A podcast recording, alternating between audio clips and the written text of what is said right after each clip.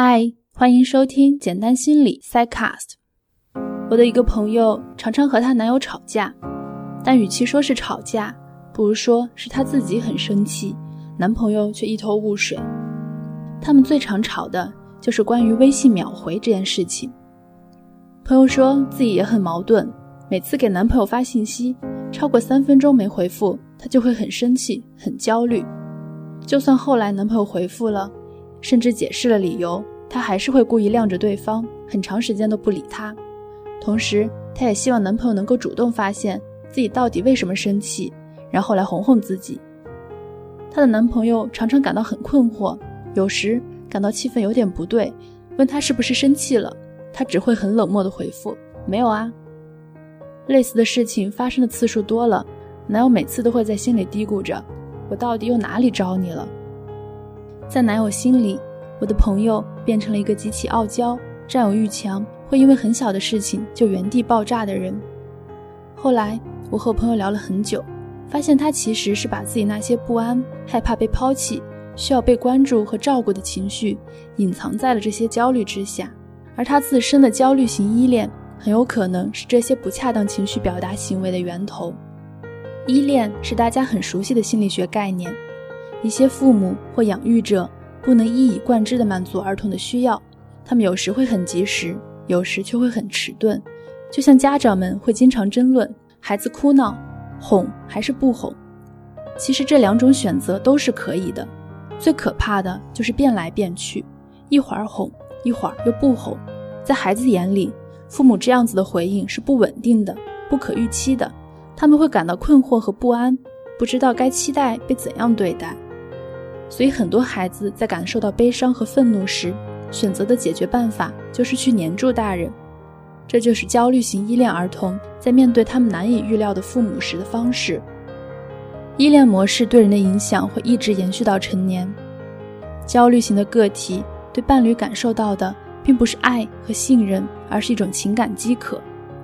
他们希望对方能够拯救自己，或是使他们变得更加完整。尽管他们极度渴望与人亲密。但却总是怀疑和害怕对方并不想达到同等的亲密。焦虑型的人会通过粘人和控制来获得一种安全感，但结果通常与预期相反，他们的伴侣常常会因为不能忍受而逃开。焦虑型依恋者通常会有以下特点：极度渴望亲密和陪伴，要求与爱人随时保持联系，每天报备行踪，会以不回短信电话。故意引起对方嫉妒，或是威胁要分手来获得对方的关注。一旦对方违反自己对他的期望，或是感到对方对自己关注不足时，就会感到愤怒和焦虑，会为了维持联系而放弃自身需要去讨好伴侣。害怕被抛弃，独自一人时会觉得不自在，受到一点冷落就会觉得被抛弃了。就像是创伤的强迫性重复一样，焦虑型的个体。很容易会被回避型的人所吸引，在和回避型的人交往的过程之中，对方的若即若离，让自己产生的那种焦虑和不安的感觉，和小时候从养育者那里体验到的感觉是那么的相似。这种熟悉感既让他们无法抗拒的被吸引，又让他们感受到更加痛苦。那焦虑型依恋会如何影响到亲密关系呢？焦虑型依恋的人，本质上是在用愤怒和焦虑。来掩饰害怕被抛弃的恐惧，他们真正追求的其实是一种稳定的安全感，却时常痛苦地发现，伴侣根本不能满足自己，甚至根本不知道自己要的就是安全感，而这正是焦虑型依恋对亲密关系最大的影响。他们习惯用愤怒、焦虑、冷漠、疏离等表面情绪来表达内心对于安全感和被关注的需求，但伴侣。因为被这些带有迷惑性的表面情绪所干扰，难以发现他们真正的诉求，只会觉得他们很爱生气，很难哄，阴晴难测。而且我们都知道，强扭的瓜不甜。通过愤怒和疏离要来的关注，并不出于真心。而当伴侣不了解你行为背后真实的想法时，也就无法能够用安抚你的方式来回应你。那焦虑型的人应该怎么办呢？依恋类型并不是一朝一夕就可以改变的，但首先你可以试着觉察到表面情绪背后的真实情绪，当我们的真实情绪被愤怒、焦虑、冷漠这些表面情绪掩盖时，不仅会让伴侣困惑，我们自己也会深深感到无力，感到对方不理解自己。